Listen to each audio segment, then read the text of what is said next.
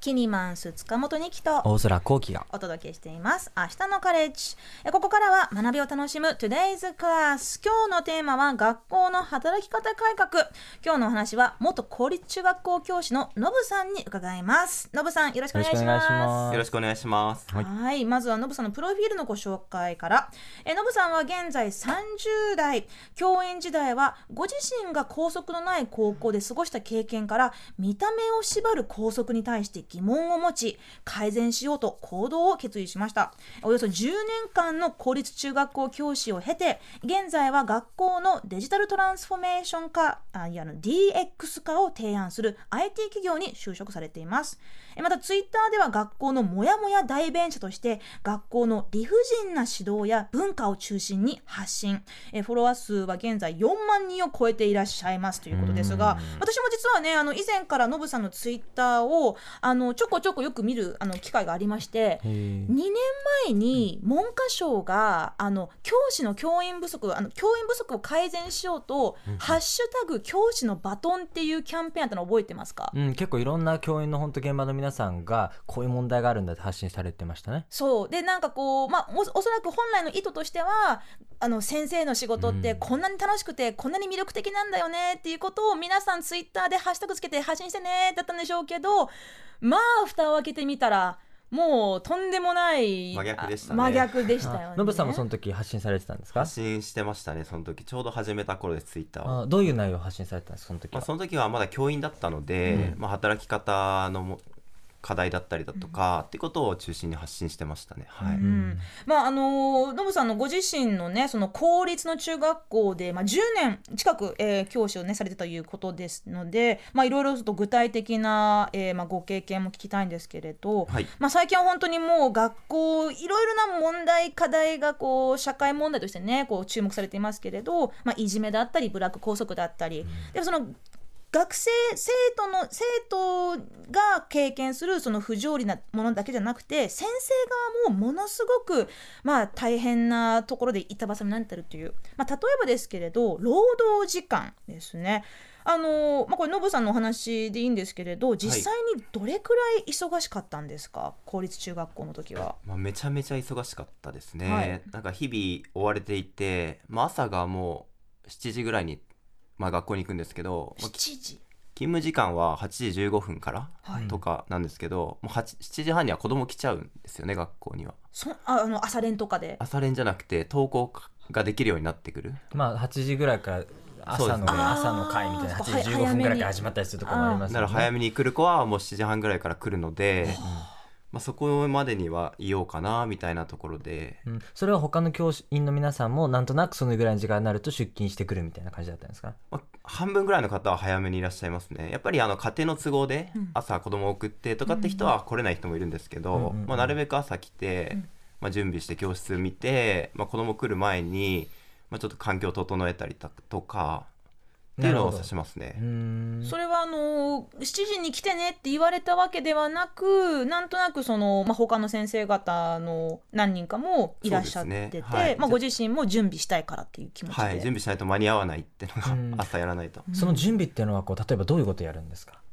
まあ、僕は朝、そのやっぱ授業準備を朝やってましたね、そっかじゃあその日やる授業の、まあ、ちょっとこうどういう教材を使おうかとか、そうですね。どこをやろうかとかっていうことを学校行ってからも準備されもうそうのそですね授業時間の前に準備されてた、はい。じゃあそれで授業が始まって、まあ、授業を教えてで放課後になったら放課後になったら部活中学校なので部活動に行くんですけど、はい。うん。まあ、この今の時期ですと大体6時ぐらいまで部活があるんですよ。あったんですよ3ね、時とかに終わって6時まで部まあ、4時ぐらいに大体6時間目が終わって、うん。そこからそうですね6時まで、まあ、2時間あるかなぐらいの部活の指導をやらなきゃいけなかったっていうことですよね。はいうん。で部活が終わったら帰れる？まあ、部活が終わってからやっと仕事できる。えちょっと待って。今までずっと仕事してますよね？でもその時点まで。まあ、あの授業をして、はい、あの定数図見て、はいで給食見てで掃除させて、まあ、授業してで部活してなので、はい。事務仕事してる時間はないんですよ事ね。務仕事、たが例えば？例えばその次の会議の資料を作るだとか。ははあ。これ普通の会社だったら例えばお昼休みの休憩。これははい。就業時間の中にはもう含まれなかったりするところもあると思うんですけど先生の場合は公立だったら給食がある地域もあると思いますけど、はい。給食の時間も当然子どもたちと一緒に食べるわけですよね。そうですね。僕ずっと担任してたので、うん。給食は子供と一緒に食べる。だからその時間も要は働いてるってことになりますよね。働いてますね。だから朝来てからうん。夜まで今のところ休憩時間っていうのがないように見えるんですけどまあ休憩を取るっていう感覚はなかったですね。概念すらないとそのな。いですね。はい。やっぱりそのお昼を食べながらもその生徒の様子に目をあのまあその気を張ってたりあのあちょっとそうですね。会会話はい。をするとかってわけですもんね、リラックスできないですもんね要するに。まあリラックスはまあ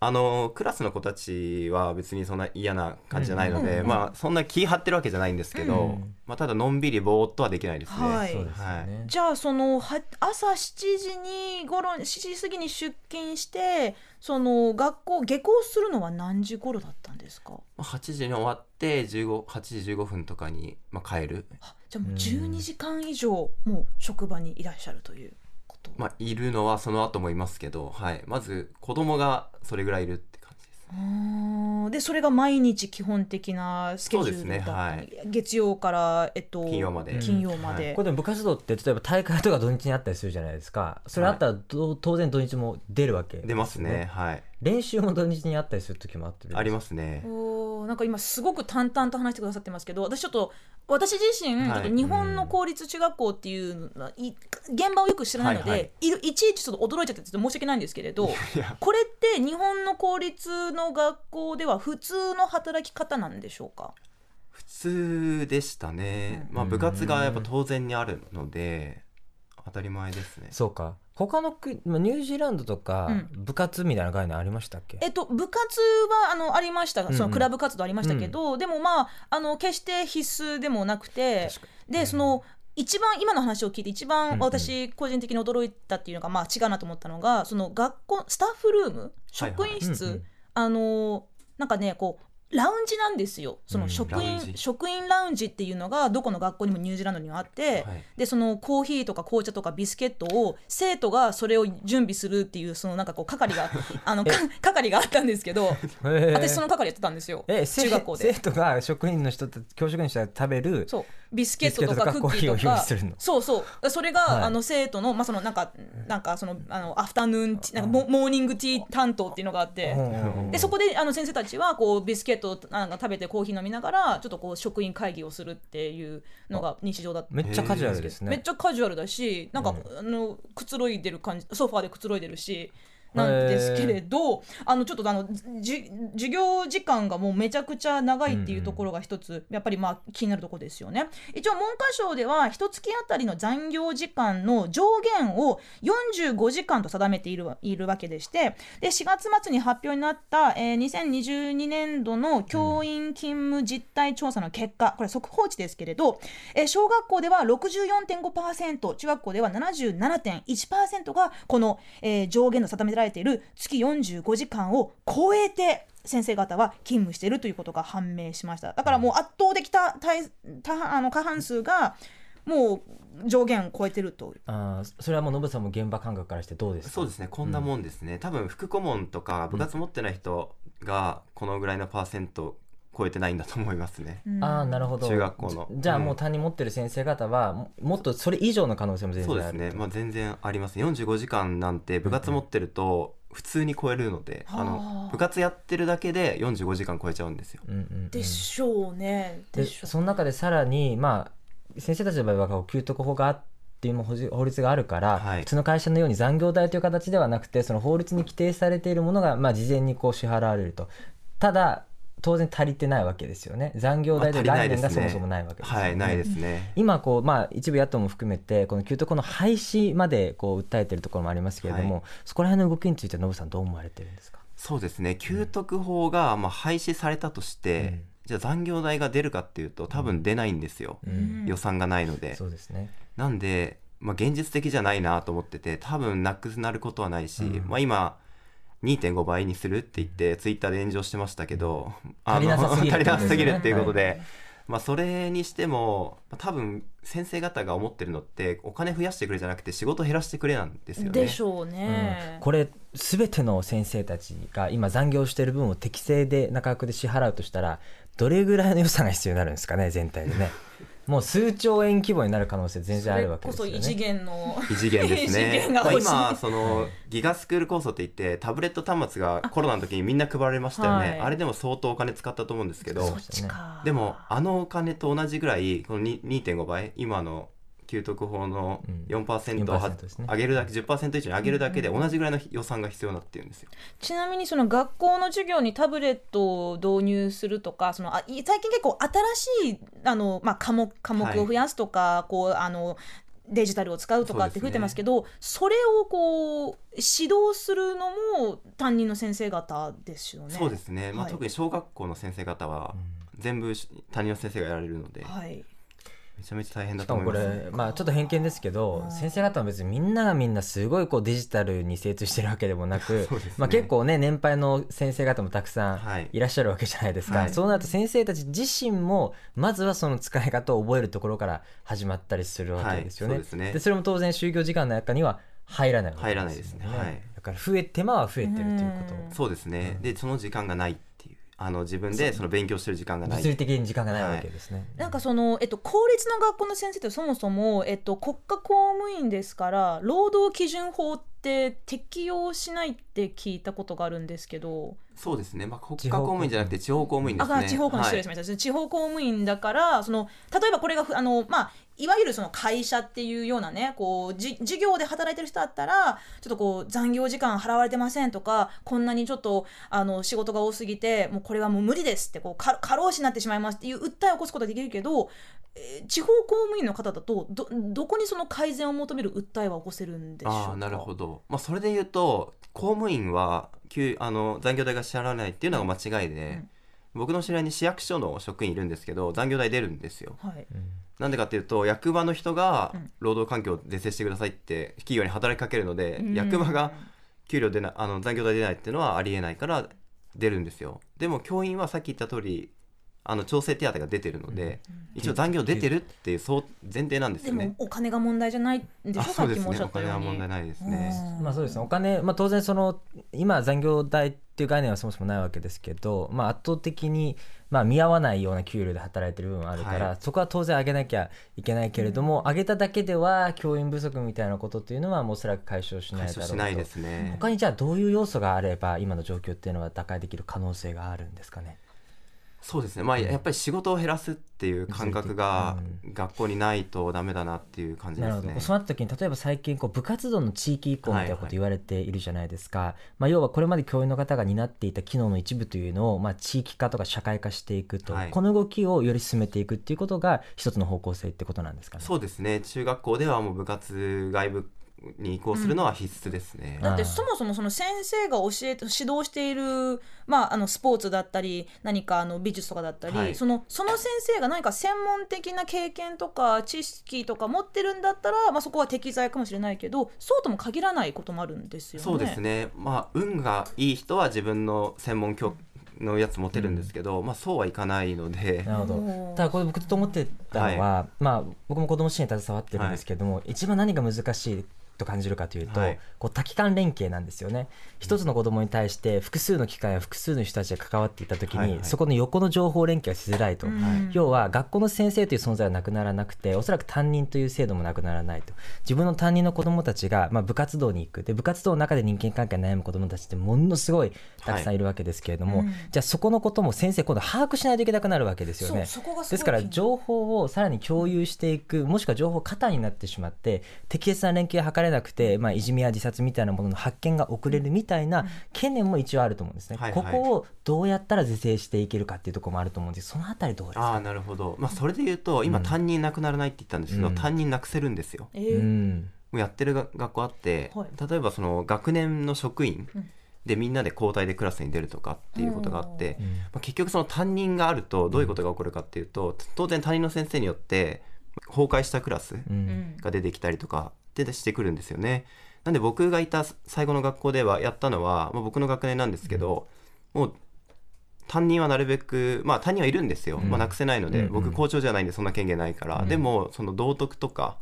学級活動とかはみんなでやってましたね、あもう全クラスただそうなってくるとやっぱり複数の人たちがまあ一の子供を見ていくときにまあそこの教員間で情報共有がちゃんと図れるのかとか今ただでさえ子供たちの情報をな、まあ、状態をなかなか発見できなくて、まあ、これだけいじめも自殺も過去最悪みたいな状況になっているのに、目を増やしていくということ要は情報共有のリスコストを新たに生むっていうことが果たして正しいのかなっていう気も個人的にするんですけど。ああなるほど。多分それって多分皆さんがイメージするに、うん。初めて40に目をにつけました、うんうんうんさあそこの子を見て共有しましょうだったら多分情報共有が密に必要だと思うんですけど、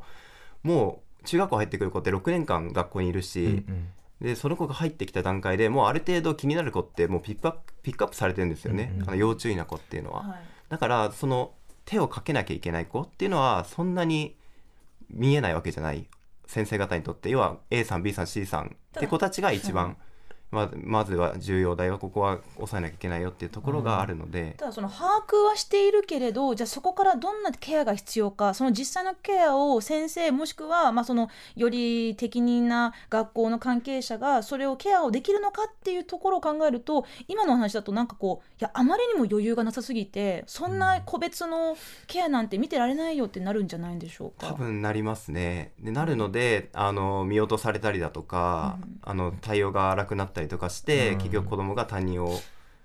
なかなかこう信用できなかったりっていうことも起こってると思います、あと多分のきっとねノブさんの学校でちゃんと把握されてたんだと思いますけど、まあ、全国で見ると、うん。先生たちそもそもリスク把握してない子の方が圧倒的に多いと思うんですよね、あとだからこそ支援が全くできない。発見を今どうするかっていうことが、まあ、今一番子ども自殺対策でも課題になっていて、だって結構健康診断ってやるわけじゃないですか、うんうん。どの学校でも、うん。身長なんか半年に1回ぐらい測ったりするわけですけど、うん。心の状態は別に義務化されてないからチェックされたりしないわけですよねね。だからそこをどうするかみたいなことも課題としてありますけど一個今ちょうど子どもの自殺対策でちょうど先週、ん。通りまとめが出たんですね。関係省と連絡会議で。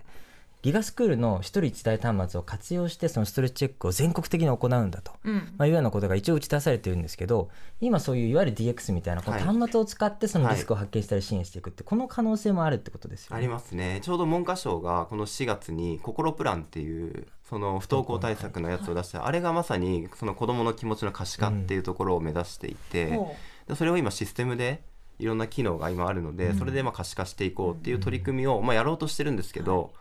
やろうとしてるんですけどそれにはお金がかかるんですよね。あとその、まあ、例えばその家庭の複雑な事情がある、はい。もしくはいじめを受けている何か心の問題があるっていう、あの生徒を、まあ、ケアできるかという話とは別に、その先生が生徒に与えるプレッシャー、まあはい。例えばブラック校則をこう守らせるために、こう本当にもうミリ単位のねこう髪の毛とか スカートとか靴下とかの丈をチェックするとか、はい。まあ、髪の毛の色をねこういろいろ時系証明させるとかそういう学校側が生徒をすごくこう押し付けてる苦しめてるっていうことも今社会問題はい。となっていますけれど、それをやらざるを得ない立場にいる先生方は本当はどどどういうふうに感じていらっしゃるんでしょう、こういう指導あのはいはい。あのしこういったまあやっぱりこう今の時代良くないよねって言われてるけど続いてる指導については。まあ、一番その現場の先生がその指導しちゃう理由しちゃうって言い方をするんですけど理由はやっぱり学校をあれさせたくないっていう思いが大きくて、まあ、その例えばスカート丈の長さがちょっと短い子がいます。でそれは身長が伸びて短くなっただけですっていう子がいたとしてもやっぱそれを見てじゃあ他の女の子が「いやあの子はスカート短いのになんで私はスカートを短くしちゃいけないの?」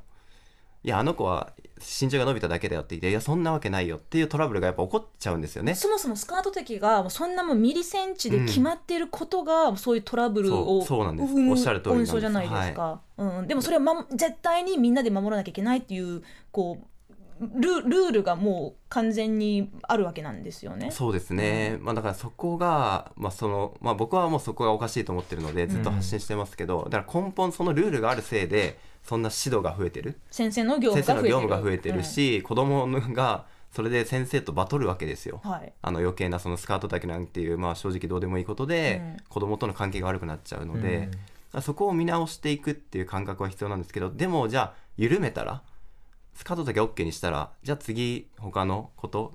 じゃあ髪の毛をこんな髪型にしてみるのはいいのかなとか。そういうことで本当に学校が荒れるんでしょうかっていう疑問がすごくあるんですよね。まあ、だから多分こうなんとなく僕らよりもうちょっと上の世代の人たちがイメージする、まあこう学級崩壊してスケバンでみたいな、なんかああいうものの影響もあったりし尾崎の時代みたいなね。ね。そこがあったところを抑えた人たちが、要はその今の。昔の、はい、うん。校内暴力が荒れくれてた時を沈静化させた代の人たちが今の管理職なんですよ。その沈静化ってうん沈静化の手法として高速の厳罰化っていうのが使われたんですそうですねその時は厳罰化ですね。じゃあ一定程度その校則を厳罰化したことによって学校内の非行行為みたいなのは少なくなったっていうのは現実としてあるっていうことなんですかね？まあ、そう思ってるって感じですね。そこにエビデンスがあるかって言ったら、うんうんうんそれはまあデータとしてないですし、まあ、見た目で悪い子かいい子かって見分けがつかなくなっただけじゃないなかって私は思うんですよ。そのまあその見た目こういう見た目は不良だっていうことが実際にあるのとしたらじゃあ見た目を普通にして、うん。でもまあ悪いいいじめも、はい。そういったこともねじゃあしませんっていうことは何の結びつきもないと私は思うんですけどでもそういったこう生徒の見た目とかこう表面的なこう言動を、まあ、し取り締まることが先生たちの何かこう大義名分のような、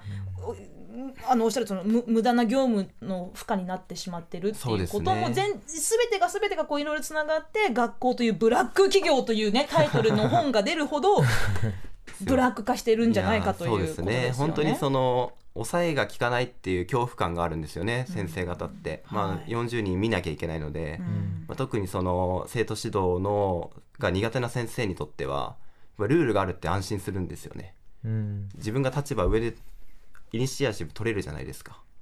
子供たちを管理できるので、でもそれって例えばあの一般企業例えばですよ。なんかその今はそのパパワハラはしてはいけませんっていうことが進んでますけど、これやっぱり公立の学校ってこれ私の偏見かもしれませんけれどそのなんていうのかな一般社会とちょっとこう隔離された特殊な世界で成り立ってるのかなってお話聞いたりご本を読んだりして思ったんですけど、これいかがでしょう？そのこういったあのパワハラモラハラのような行為はやってはいけないっていうことは浸透あまりしていないんでしょうか現場では？一部では。そうですね。そうだと思いますね。やっぱりその感覚を変えられない人っていっぱいいますね、まあ、厳しくし叱った方が子供はおとなしくなるって思ってる人もいますし。その要因は何だと思われますか、成功体験があるんですよね。多分過去の、ううん。んまあ、昔失敗もあったのかもしれないですけど、うん、例えばその教職課程に大学で入って、そしてまあ民間企業の経験を経ずにそのまままあ新卒で学校の先生になってもう直接生徒に関わっていくっていうケース非常に多いと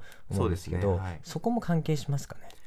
多分そこはうんまあどうなんですかね。その民間企業がみんなホワイトかって言ったらそうではないと思うので、はい。うん。そこは一概には言えないんですけど、うんまあ、でも学校しか知らないっていうのは、うん。やっぱその校則に当たり前に従うっていう感覚、あと多分真面目な人多いんですよね。うん。あとその大人と子供っていう絶対的な権力構造もなかなかこう変えること難しいですね。うんうん。でまあ、こういったお話をねノブさんが草原社より、えーご本として出版されています「学校というブラック企業元公立中学元公立中学教師の本音」まあ、あの今日お話しされた中ようなエピソードの他にもねたくさんたくさんいろんな事例があるんですけれど、まあ、こちらのご本今回3名の方にプレゼントいただきましたのでご希望の方は明日のカレッジ公式ツイッターをフォローとリツイートしていただくか、えー今日の放送の感想をメールに添えてご応募ください。当選当選者の発表は、えー発送をもって返させていただきます、でね、まあ、ちょっとこう時間も限られてるんですけど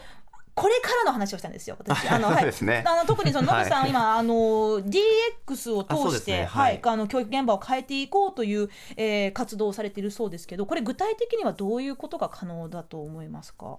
まあ、学校の働き方の中でその未だに紙でやったりだとか、まあ、資料を紙で共有したり、まあ、生徒にも紙で配ったりっていうのを、まあ、全部デジタル化していこうっていうことで、まあ、端末が今タブレット端末が入ってますし、うん。ネットワークが整ってきてじゃあそれを今後どう活用していかなきゃいけないのかとか、まあ、今のお仕事先生方のお仕事を結局今のままやるんじゃなくてそもそもそのやり方変えましょうよ。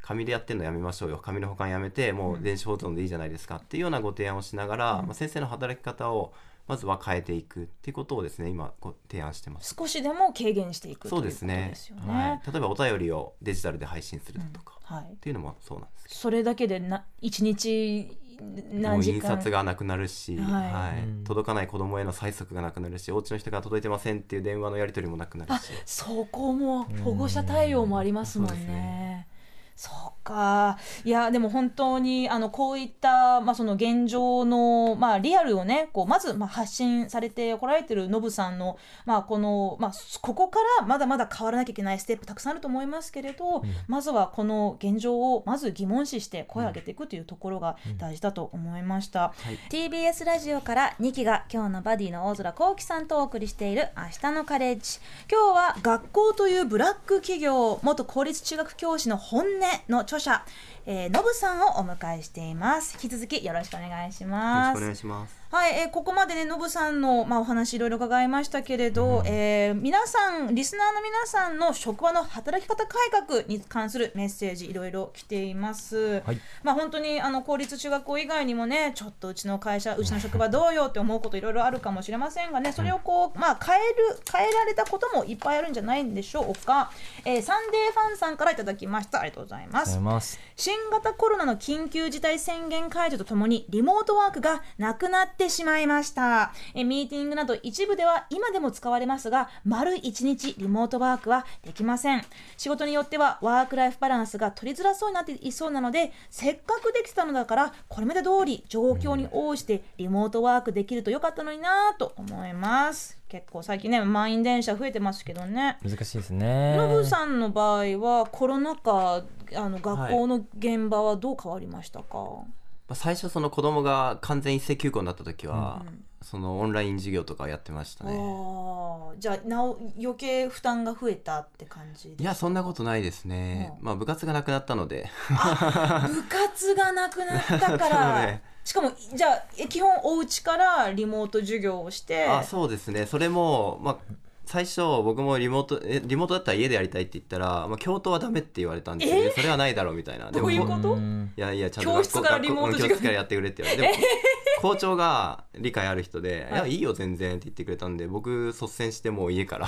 でその校長先生が言わなかったらわざわざ学校に行って誰もいないうん。教室からリモート授業を、をお送りするっていう。なんじゃそれ、難しいですね。学校一斉休校うん。あれで多分子供の自殺増えたんですよね2020年って、でまあその影響が結構23年までずっと長引いてる感じがあって、はい。だから子供たちの場合は、まあ、つな選択しなできるようにしなきゃいけなくてあれってもう全員休校にしちゃったからつながりをが完全に立ったわけですよね、うん。だから企業もそうで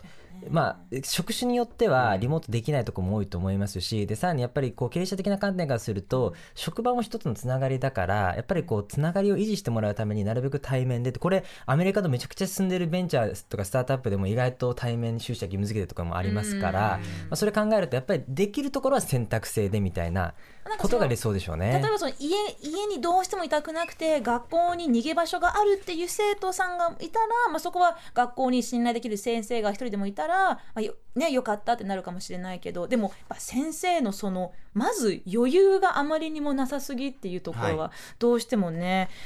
改善してほしいなと思います、うん。もう一つねこちらいいですか？えっとねそらそらさんからいただきました。ニキさん大空さんこんばんは。こんばんは。私はまだ働いていませんが近い将来は教員として働くつもりでいます、学校の先生が大変なのは言わずものがなですが先生が忙しそうにしていると子どもたちはそれを敏感に感じ取り、悩みをゆっくり話すこともできなくなると思います。子どもたちが安心してたわいもない会話もできるくらい教師に時間的な余裕を持ってもらえるような環境にしていく必要があると思いますなので小学校では担任を2人体制にし2人で役割を分担していくのがいいと思いますが人件費がかなりかかってしまいますよね。という感想をいただきました。先生足りてないですからね。足りてねえんですよね。そう。でもまあ一応一応情報として言っとくと、うん。教員の倍率はまだ結構高いんですよ。他の資格とか普通の民間教員に比べると、うんただまあ倍率下がってきてるとはいえ依然として高いと。ただこれが下がってきてるのをどれだけ問題視するかみたいな考え方もあると思うんで、まあ高いからまだいいかっていうとまあそうじゃないよっていう問題だと思いますけどね。まあね、2021年度のこう全国公立学校では、まあ、2500人以上の教員不足が、まあ、あったということですけれど。不足不足って言ってるけどあの倍率は結構まだ高いから、うん。だからそこをどうするかっていうところはね課題として残ってだからといってみんなが教員になれるわけではないと思ったら別に教員免許持ってない人でもみたいな話も最近出てきてますから。どどうなんよくわからんですね。ノブさんとしては、はい。その例えばこのさっきもねそのお二人体制はいはいの方が言ってましたけど、例えばその教員免許持っていないけれどでも子供のなんかこう世話が好きとかなんかこう親身になれる大人っていうのは私は別に学校にそういう大人がもっといてもいいんじゃないかとすごく無責任に思っちゃうんですけれどね。そうですね。そういう人もいますよ。今来てますね。やっぱそのスクールの、あ学校ごとにその加配って言って、まあ、市が採用して本当はあの都道府県採用なんですけど教員って、うん。市が独自に採用したその生徒指導担当の加配とかがいて、うん。そういう人がそういうちょっと悩み抱えてる子のケアしたりとか学校になかなか教室行けない子の対応したりとかっていうのをやってくれて、本当助かります。そうですね、まあ、いわゆるこう日本版 DBS みたいなのが、まあ、実現され要はこう過去に性犯罪子供に対する、まあ、犯罪歴を持っている人はもう子供に関する職にはつけないっていうことが、うん。イギリスで始まって日本でも実現されようとしているので、はい。まあ、それができるとあの、まあ、どんどん地域の人が入っていってもいいのかなという気もしますよね。数じゃなくて質だからねやっぱりぶっちゃけ言っちゃうと。ね。先生の質をもっと上げていってもいいんじゃないの？っていう。数が質を担保する部分もあるからやっぱりまあ数も増やしていきつつちゃんとニキさんおっしゃったように質を担保できる仕組みをね作んなきゃいけないですね。ねちょっとねお時間もあまりないんですけれど、ノブさんはあの今はねもう学校の先生ではなくて、まあ、その別の形で教育現場に携わってるわけですけれど、はい。い、かがですか？教師のお仕事は振り返ってみて